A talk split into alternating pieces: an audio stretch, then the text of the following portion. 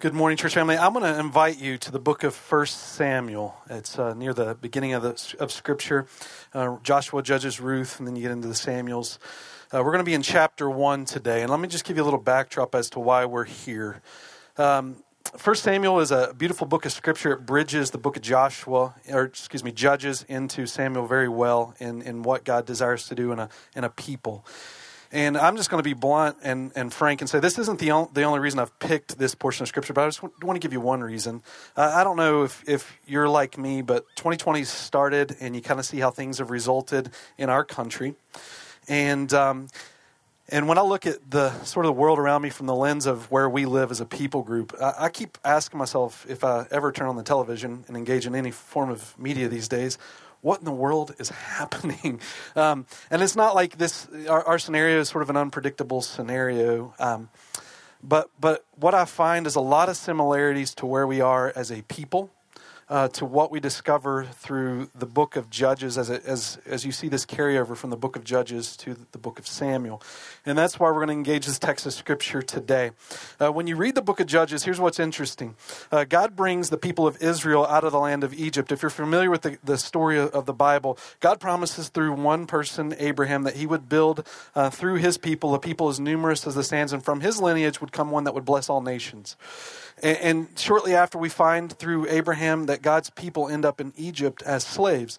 And God brings a deliverer named Moses at 80 years old who goes into Egypt and tells Pharaoh to let my people go. And they leave the land of Egypt and, and they go into the land of Israel. And they, they make this journey from Egypt to Israel as sort of one people. They kind of are disgruntled the entire time. But within that, there are, are, 12 tribes. And when they get into the land of Israel, what you find is they, they really sort of become just a collection, like a confederacy of, of just 12 groups of, of people, but they're not really united. And when you read the book of Judges, this is what you find is that it starts off where they've got this tension outside of them sort of this war raging with people groups around them. And God would bring up judges. Now, when we talk about judges, don't think of, of courtroom judges the way that we describe judges today, but rather these judges are more political leaders uh, that God raises up to deliver sections of Israel and among these clan groups. Not really, when you read about a judge, it's not really the deliverance of all of Israel, but, but uh, some sort of tension that's built or some sort of a war or battle that's raging between another people group and Israel. But as you read the book of Judges, what happens and what you discover is uh, Israel really loses their identity or really n- never really has a true identity in God because they walk disobediently.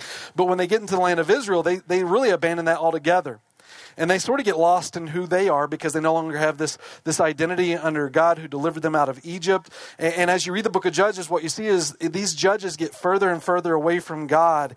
And by the end of the book of Judges, the, their enemy is no longer outside of them, their enemy is within them. And Israel is actually fighting among one another and they're killing each other. And the book of Judges really ends in this tragic way. And so when you get to the book of Samuel, the last judge is Samuel. And, and that's where this book starts off, is his story through his mother Hannah. And what you find in the book of, uh, of, of, Samuel is that God brings Israel together uh, through a leader who pursues his heart. And that's why we call this series together, Pursuing God's Heart. And when you look in 1 Samuel chapter 13, verse 14, it, it says to us uh, that, that God seeks after a man after his own heart. Or, or in, in 1 Samuel chapter 16, verse 17, it says, Man looks on the outward appearance, but God looks on the heart. And, and, when I look at things around me, when I don't like what's happening, um, like I, I, don't want to play some sort of manipulation game with people to try to force them to do something that people don't want to do, but rather I want to see hearts align with, with God. And so I want to ask the question rather than, than just complain about things, what can I do to make a difference? And, and I think the book of Samuel is a beautiful story of how God works through the heart of an individual who, who seeks after him and, and the change that happens because of that. And, and, the predominant character in all of Scripture, I hope we know this, is always God. And we'll see different stories that take place, but it's how God's hand works through all of this. And, and it culminates really in King David and the pursuit of King David. But this story really starts on the backdrop of a prayer. And, and that prayer comes through a woman named Hannah. Now, when we dive into this book together, what I want us to know is we just ended a series on First Peter. And when you read the books of the Bible, like the epistles in the New Testament, uh, most of the epistles are, a lot of them are written in, in imperative form, meaning uh, very specific words are, are, used to give us an imperative direction how we to live, uh, are to live our lives, right?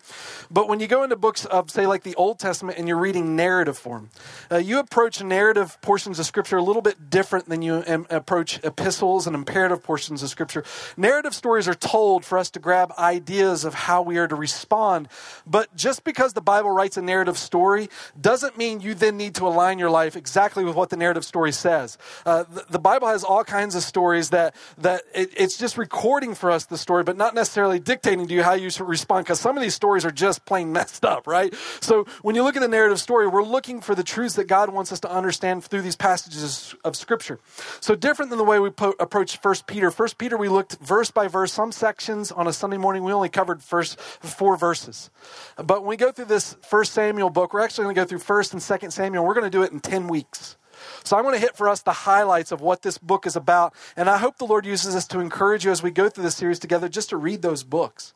Maybe you're even enticed to look at Judges and some of the things that I said. But but when you read through these stories, I want to hit the highlights, and, and I really I'm looking forward to hitting Goliath because we messed up we messed that story up so bad. So we're gonna if you if you go with us through this, I think three weeks we're gonna be on Goliath, but we're gonna look through this this passage of scripture and what God has for us uh, through this story.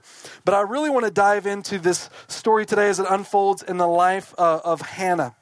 And as we dive into this section of scripture, what I want to do is I'm going to read from chapter one. So if you got a, a book of the Bible with you, I'm going to read uh, ch- chapter 1, verses 1 to 11, and then I'm going to skip down to verses 17 to 20, just so we know what this story is, and we're going to talk about what was mentioned here in the life of Hannah as, as 1 Samuel unfolds. So let's read together.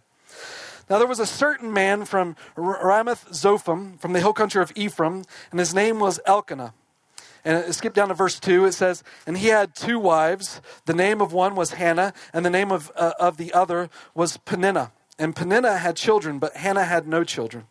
Now, this man would go up from his city yearly to worship and to sacrifice to the Lord of hosts in Shiloh. The, the place of worship at that time was in Shiloh.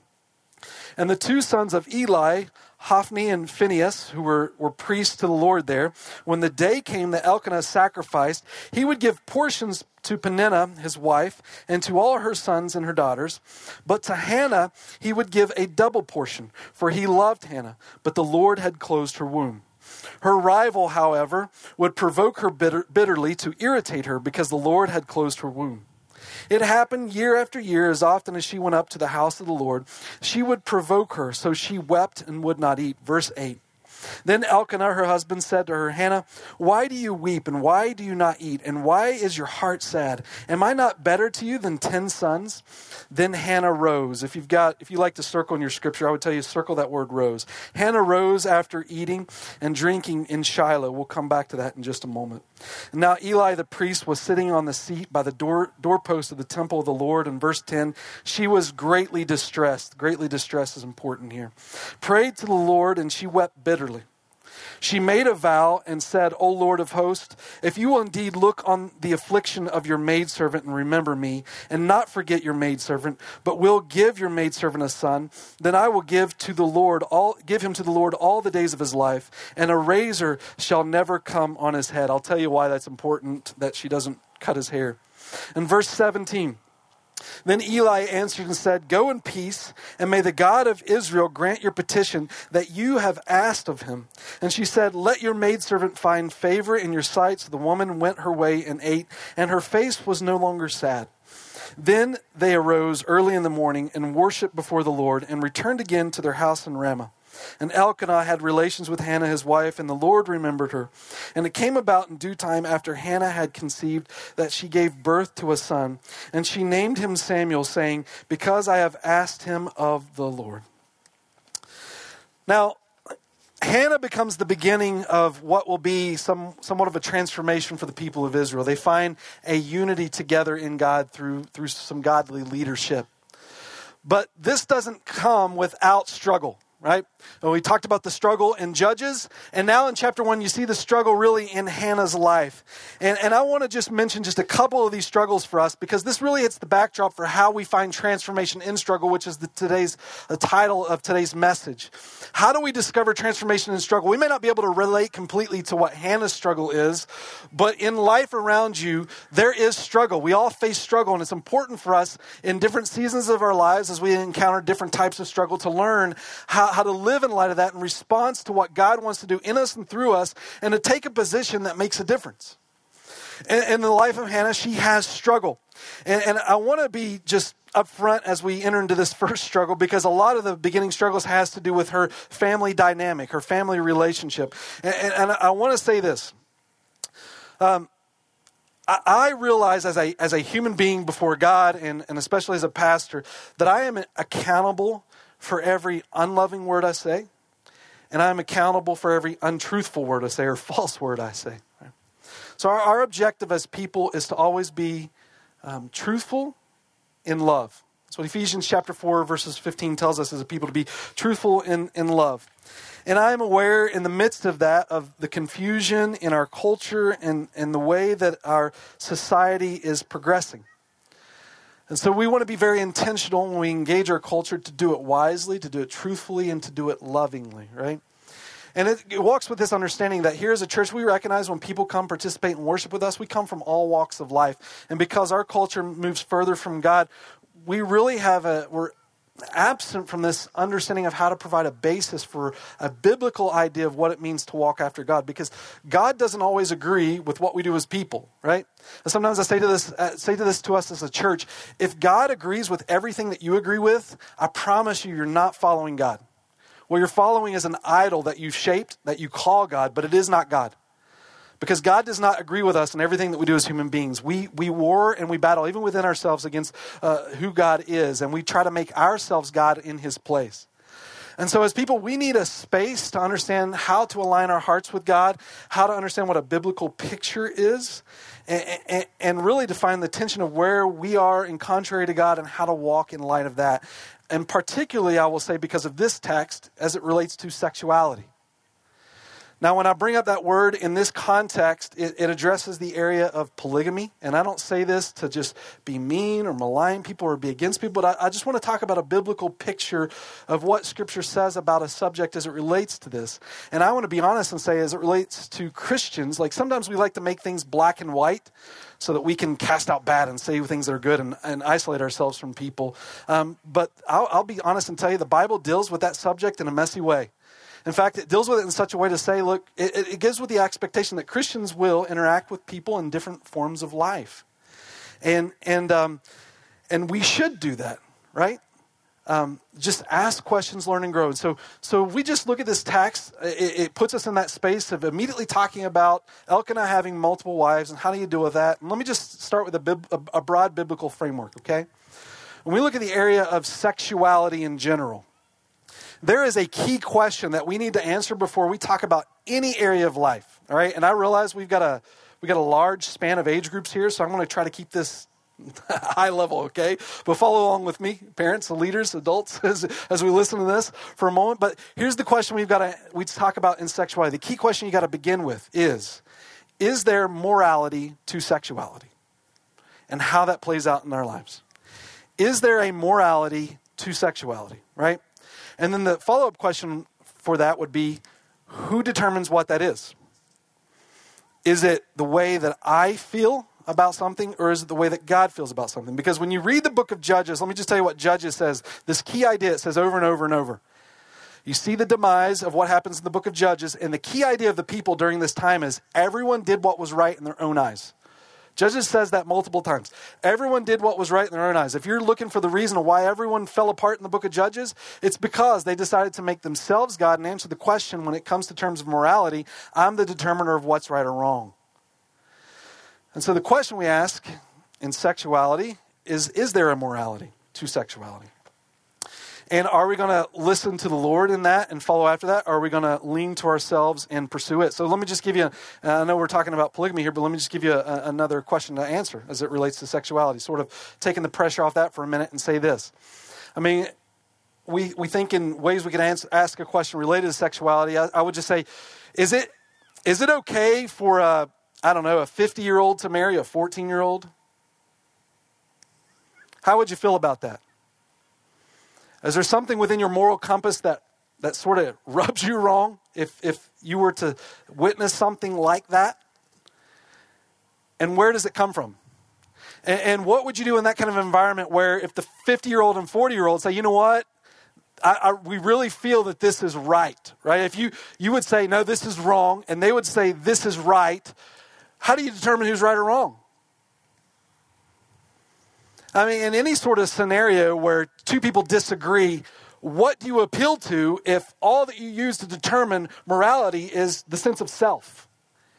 You know, prisons are full of people that thought what they did was really a good idea for them at the time. But did it make it right? No. And my point in all of this is to simply say, look, even in terms of sexuality, there's a way that we could believe something's right. We could even want something to be right, but it doesn't necessarily make it right. And so we have to understand as people, we're going to contradict God in all sorts of ways in our life. And this is why we give people grace, right? But at the same time, we still speak truth. Now, when it comes to the area of, of you know, polygamy as it mentions in Scripture. Uh, you'll see places in the New Testament where it says, don't appoint leaders or elders in the church who practice this. But it doesn't specifically say and end it. Interesting, isn't it? But you look at passages like Deuteronomy 17 17 that just plainly warn if you engage in it, that it says that it will stray your heart from God. And from the beginning of creation, you see one man and one woman. So I think there's a basis there in Scripture, certainly. But we need to be gracious to people no matter where they come from in life, even if you agree or disagree with their sexuality, to give them time to let the Lord work on their heart and to speak that truth in love. Like, I, I, can tell you what I'm more interested in as a church, far above what people do, is where their heart is in Jesus. Because I can preach morality to people all day long but their heart isn't given to God, is that truly worship? Let me, let me just give you an example. If, if you go into this world today and you say to people, What's the point of this world? Why, why do we have life? Can I tell you the majority of people will answer the same, and it's always wrong. If I go out of here and I ask people, What's the point of life? I can almost guarantee nine out of 10 will say this Well, I'm a good person. I'm a good person. As long as you're a good person, that's all that matters. And look, I'm glad we don't have violent people in, in most of our areas of life. That's, that's great. But is that really the point of life? Like, I mean, just think about this, guys. We're here to worship the Lord, but there are plenty of good atheist people in this world. So is that really what the point of life is? Like there's people that don't believe in God and they're still good. As long as you're good, that's all that matters. Like is is, is God more interested in whether or not you're good or is God more interested in whether or not you're godly? There's a difference there. A significant difference. Because when you lean into the Lord and you pursue Him with your life, you're saying, Look, I, I, may pretend like I've got it all figured out and I want to make myself Lord of this world, but I didn't create it. Someone else did. And, and areas of my life aren't going to agree with Him, and some are. And sometimes I can buy into the lie that I will, only, I will only be happy if I can do the things that I want to do. If everyone would just do what I want them to do, then this world would be a better place, right? I think that's what they thought in Judges. It's all about me. Everyone did what was right in their own eyes. We've got to acknowledge that maybe it's not about me. And maybe maybe I am am not the source of peace. Maybe that is found in the Lord. And maybe I need to discover in my own heart right now where it's at war with him. And I may not fully understand, but I really want God to do a work in me, in this world around me. I mean, we need peace, right? And, and you see this, right, in the life of Hannah. Because, you know, when you look at, at polygamy, if, if, if you said, okay, well, you know, the Bible, uh, the Bible in the New Testament doesn't blatantly say anything against it. I, I, think it's got verses definitely. I've referenced some of those for you, but people will argue that. Well, let me just say this from a narrative perspective. When you read stories about that kind of interaction in Scripture, there is not one example, anytime a narrative tells a story about a relationship like that, where it's ever good. Not one. I mean, even when you read the story of, uh, uh, of Elkanah with, with his two wives, uh, Peninnah and Hannah, e- even in that, this scenario, and Elkanah is taking his family to worship, and on the way to worship, they're arguing and fighting. So you don't even have one good example of what this should look like in Scripture. It's, it's always a, a, bad scenario. But, but the question for us in this struggle is to answer, that, answer the, the questions that relates particularly to sexuality is there morality is sexuality and who determines it? And I would say, guys, it applies to every area of our sexuality. Every area of our lives that we might compromise in this scenario that's apart from what God says. I mean, God created it as a beautiful thing to enjoy, and you can certainly enjoy it in the way that He wants to lead us to enjoy it. Right? So you see this struggle in, in the life of Hannah in her in her family relationship, right?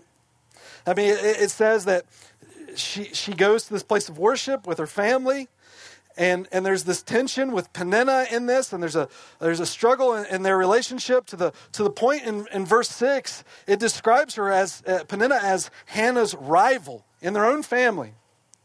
Hannah has a rival, so you see this this struggle that's uh, that's weighing on her, and and and she even is weeping and, and mourning over this this uh, want for it to to go away.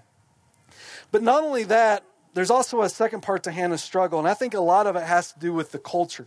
Now, I know when you read the story, it's talking about a kid, that Hannah can't have a kid, and, and she's upset about this, and Peninnah uh, irritates her about this, and, and her husband tries to, to make up for it and say, Look, aren't, aren't I better than 10 sons? We plainly see that as, as, as the struggle in this passage of Scripture, right? And, and when you read this story, maybe, maybe you can relate to it. Maybe you've had battles in your own life in this way. Maybe this story might resonate with you. You can you wear the pressure that Hannah faces. Maybe not. But in verse 10, what it says about Hannah, it says she's greatly distressed, right? And what this, this, this means in verse 10 when it says Hannah is deeply distressed or greatly distressed, depending on what translation you're reading, what it's saying to us is that Hannah feels this, not just emotionally, but uh, this is deep in her soul. This is how much Hannah Hannah's affected by this. So, so when you look at the particular thing that Hannah's facing, maybe you can relate to it, but if you don't, I'm, I'm certain at some point in your life, if not right now, you've experienced what Hannah is saying from the depth of her soul, this, this, grief, this grief and this stress of, uh, of your circumstance. Now, when you read this passage of scripture, we acknowledge, okay, Hannah can't have kids, and that is upsetting, right? If you have that desire and you're not able, that, that is an upsetting thing. Uh, I don't want to look at this scripture, though. I want to I want to just consider it just a little bit deeper in the cultural context where Hannah's at. Because in our society today, sometimes we look at children as if they are not what Scripture says, a, a joy or a burden, or a, a joy and a delight, but rather sometimes we see them as a burden. And, and we've, we've gone a totally different way in our culture today as it relates to kids. But the scripture says, Blessed are you whose quiver is full of them, right? Um, in Hannah's day, children represented more than just having kids. And I'm not trying to cheapen anyone else's struggle in saying that, but I, I just want us to think and think a little bit deeper here in the context of this passage of Scripture. Um, this is the reason why Peninnah is, is driving this so hard at Hannah. Is in, in, in Hannah's day, children um, had a had a very broad purpose in what it accomplished for the family. And let me just give you a few ideas. In Hannah's day, children learned the trade of their parents. And so, the larger your family, the bigger the business, and the better your people's economy could thrive. And so, by having children, you would have more, more financial success in that way, and more people to, to run the family business, and the family business could thrive on a, on a larger level and it would and it would benefit Israel by large, or at least the clans of Israel, because Israel was in a major trade route. Second to that, because of the, this time period, uh, your people were only as safe as the, the size of the group and their ability to fight. Right? Uh, we're not, Israel isn't this united group right now. They're these section of clans that are fighting against other sections of people groups. And when you can make your people group larger, there was greater protection. And if your people group weren't large, you didn't have that sort of protection, you can come up and get colonized by another group. And so Hannah is not contributing that way. And, and, and then third is as you think about this, this story that children were a means to your health care and retirement plan as you got older and you started thinking about your, your health needs that might arise and, and, and your retirement plan how people are going to take care of you, it's not like we have today. You depended on your family. And Hannah, for Hannah, it's made very clear where she st- uh, stands with her extended family. Uh, I mean, Peninnah is basically saying to her, Look, if Elkanah's gone, good luck for you because that's all you got. And so Hannah feels the stress of all of this, where, where the pressure of her culture being made known through the life of Peninnah, and it's just pressing on her. And she's helpless in this moment. And what does she do? The Bible shows us the beautiful picture of her transformation. It's, it's, not, uh, it's not just get upset about your circumstance and complain about it, right? She actually wants to see God do something. And so in, in verse 9, it gives us this beautiful word. Um, it says to us, Hannah rose. Hannah rose. So she goes to the temple, she's, she's worshiping, and then all of a sudden, in the midst of the pressure around her, it's sort of like she wants to put this in the right perspective, and all of a sudden she rises up. And this is, this is the Hebrew way of saying, and now finally, Hannah decides to do something about it. It's like saying she puts her foot down or she, she places her flag in the ground because she's about to make her life or, or see her life differently through a different lens uh, than, than the circumstances in which she has faced before. And you, you see this story. I, I, love the beauty of, of how Hannah handles her situation. Because in verse 6, it says, Peninnah, uh, she, she puts all this pressure on Hannah and she just makes Hannah feel miserable. And then her husband shows up. And, and in verse 8, I mean, I don't know how, guys, sometimes we just say some dumb stuff, right? And, and, and the husband in the situation, he shows up and says, Look, aren't I better than just 10 kids? Kids, right? I mean, you know, Peninnah, she's she's my uh, my baby mama, right? But but you, I love, right? Could you imagine, like, how messed up is that in that situation? It's like, you know, there's her, and yeah, she's a part of this family, but I really love you, right? Like.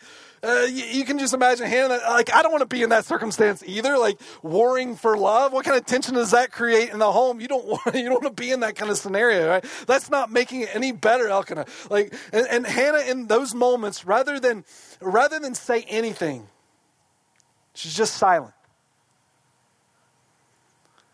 I mean, what wisdom is there in that, right? You don't like how things are going? Just bite your tongue for a minute. I have to get up and complain about everything. I mean, what's that, what's that going to change, right? I mean, it's like you can have godly intentions and you can say stuff, but is complaining really going to make that difference? And, and, and Hannah, in these moments, in order to see the lens through this Lord's eyes, it, it says that she rises up, beautiful story. And the way she rises up, get this, is by bowing down to something else. She could surrender herself to the pressures of her culture and be like, yeah, you're right, I, I stink. Or she can surrender herself to God's plan for her life. And that's exactly what she does because in verse 10, as she rises, it tells us the next thing she does. She bows not to Elkanah, not to the culture, but she bows before the Lord. And she prays, right? And that's the next point. This Hannah's transformation happens two ways. She rises up and then she bows in prayer. I would just say, guys, you know someone is serious and seeing things happen for the Lord not when they complain about it, but when they start with praying about it. Like when I when I look at the book of First Samuel and I say, look, King David comes and and and he's a man after God's own heart, and God unites the people in in, in a someone that's pursuing the heart of the Lord. Um, it all starts. It all starts on the prayer of a woman. Her heart before the Lord. I think all of us need these kind of moments in our lives where, where it's the sort of moment where you're like, man, I am just tired of me. I'm tired of the circumstances. I'm tired of the way things are going. And it comes a place where you put your foot down, you plant your flag in the ground and say, that this is it. And, and you sort of set that moment apart by the way that you pray. Like, God, I, I don't like what's happening right now in this world around me. The things that I think our country are standing for, our people around me, and it's just breaking my heart. God, but I know that you're big and glorious, and I'm trusting in you right now. And I think as in the life of a believer, these are the kind of moments that don't just have to happen once. They can happen every day, where we just plant our flag every day to, to stand for the Lord. And, and we, we have those moments that just reshape us. Like, God, I don't completely understand what you're doing, but I understand there's this desire that I have, and I want to go around and punch Elkanah in the face and Peninnah right after that. But then there's what you want, and you want to transform hearts. And I'm going to surrender to your will rather than my own because what you desire for us is good. Sometimes it's better than, or it is better than, than the way I can dictate my own circumstances, Lord. And so Hannah bows down to that. And, and maybe for some of us, that we need to have that prayer for the first time in our lives. Or we've hit that wall and, and we've tried to take charge of things and we try to stand up to the Elkanahs and Peninnahs and tell them where they're wrong, but, but it's worn us out. And we've come to realize we can't manipulate hearts. God's got to change them. And we need a big Savior. And that Savior, it tells us in 1 Samuel chapter 13, verse 14, the Lord is seeking someone after his own heart. And so Hannah bows down here and and she prays the Lord. And here's something worth considering. Um, in verse 11, I think it's worth asking the question is, is Hannah bargaining with God? verse 11, you read this Hannah's prayer. She made a vow and said, O Lord of hosts, if you will indeed look on the affliction of your maidservant and remember me and not forget your maidservant, but will give um, your maidservant a son, then I will give him to the Lord all the days of his life, and a razor shall not come on his head. Is Hannah bargaining with God? Is that okay to bargain with God? Uh, uh, let me just tell you, I don't think so. And I don't think Hannah in this situation is actually bargaining with God. Now, let me just give you a, a few reasons why. Uh, the first key is in verse 18. I just want to point out is verse 18. Because it says Hannah prays before the Lord, and then she really walks away and she's no longer sad. Uh, the Eli says to her, the priest in verse 17, go in peace. And then it tells us in verse 18, then in verse 18, that, that Hannah rises up and she's, she's no longer, her face was no longer sad. That's what it says. And if Hannah were bargaining, this is the way it would look. There's something Hannah wants. She sees God as this puppet to give her what she wants. And if God doesn't give her what she wants, then she's not going to be happy until she get what she wants, right? But that's not what it says about Hannah. What it says about Hannah, rather, is she laid her, her desire before the Lord. She laid her struggle before the Lord. And because she laid it before the Lord, she walked in peace.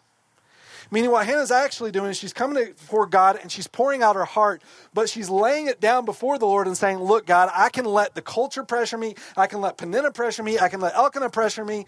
But rather, God, what I'm choosing to do is just lay this down before you. I've given you my heart.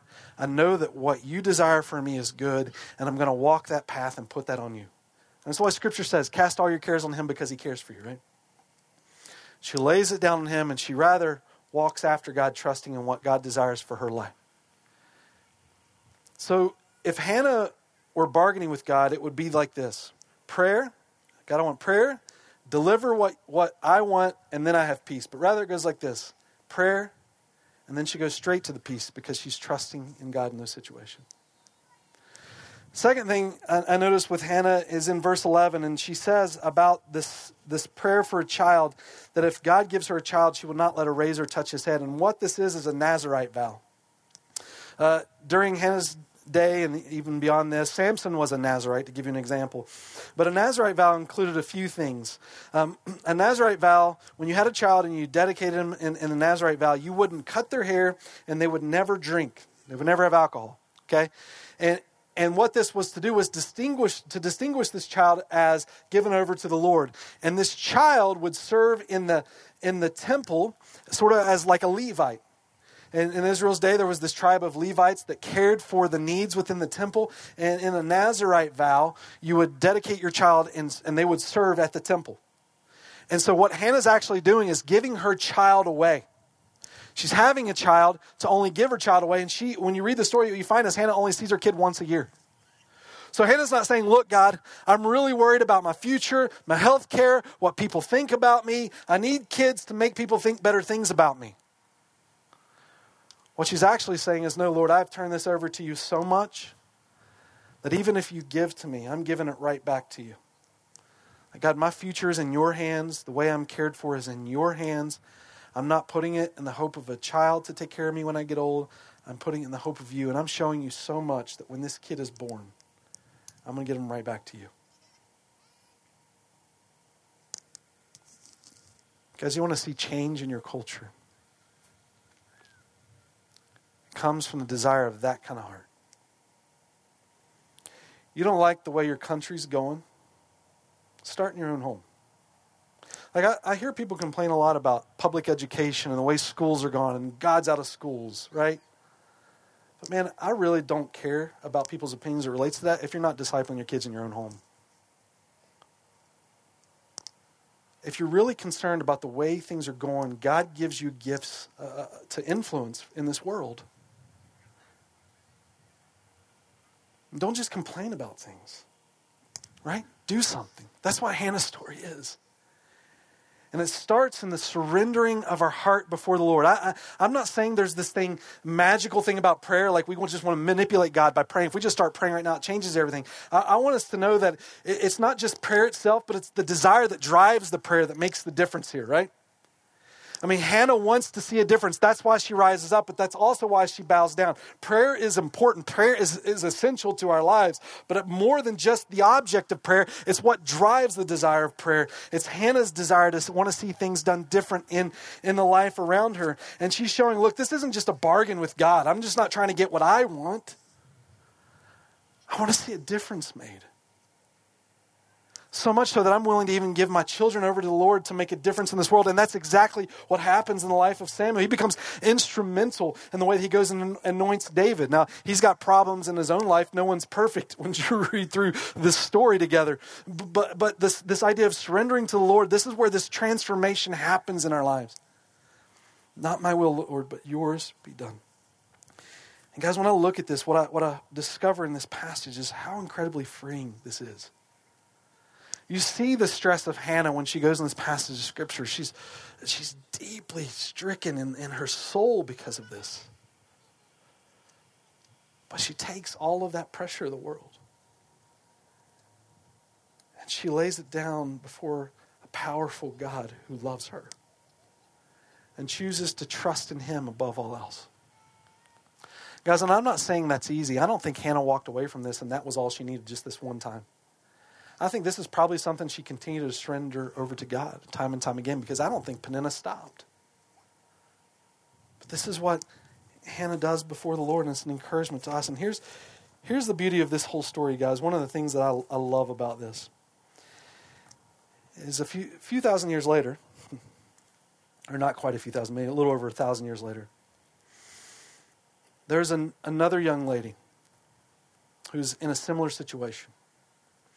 When you get to chapter 2 of 1 Samuel, what you discover is Hannah has this baby, and she prays this beautiful prayer. That's how 1 Samuel chapter 2 starts, verses 1 to 10. And I don't have time to go through it all, but she prays this beautiful prayer. And towards the end of the prayer, in verse 6, 7, 8, 9, 10, what Hannah, Hannah says is she's discovered that God is for the downcast, God is for the broken and the weak, and He makes the weak strong.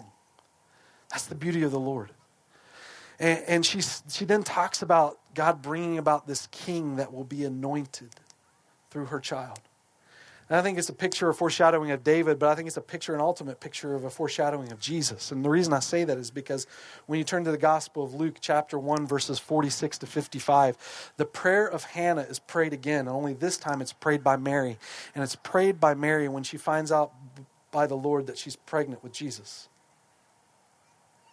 And what a credible prayer she prays. Because what, what Mary, if you understand her situation, she's a young girl not married and she's about to have a child. And how do you explain that to people around you, this virgin birth? I mean, she knows within her culture she's going to face tremendous pressure.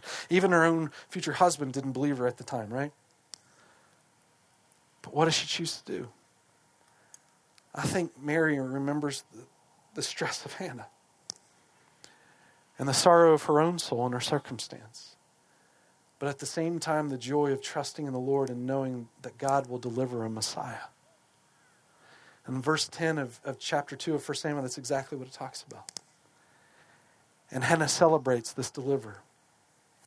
Now, here's the beauty for all of us Isaiah chapter 9, verse 6 tells us, Unto all of us a child is born, unto all of us a son is given. And he shall be called Almighty God wonderful Father, or everlasting Father, and the Prince of Peace, wonderful Counselor. He is the Prince of Peace. This child that comes really through the promises of the Old Testament, through the life of, of Hannah and her prayer, into the, the time of Mary at his birth. This child wasn't just for one, it was for everyone. So that what? Your soul could have peace. So that you could look at all the pressures of the world around you and everything that might stress you out about life. And you, like Hannah or Mary, could bow before God and just say, Lord, not the way I want it. There's this depth of my soul that weeps. But Lord, I rise up in this moment to bow down before you rather than the gods of this world around me. To say what you want matters, and what you bring heals, and what you offer is peace. And I don't have to live to the standards of the world. I live for a king that makes a difference. The story of Hannah becomes a personal story for all of us because of the child that is ultimately born for us. He brings peace. Because we all need those monumental moments in our life where we rise up.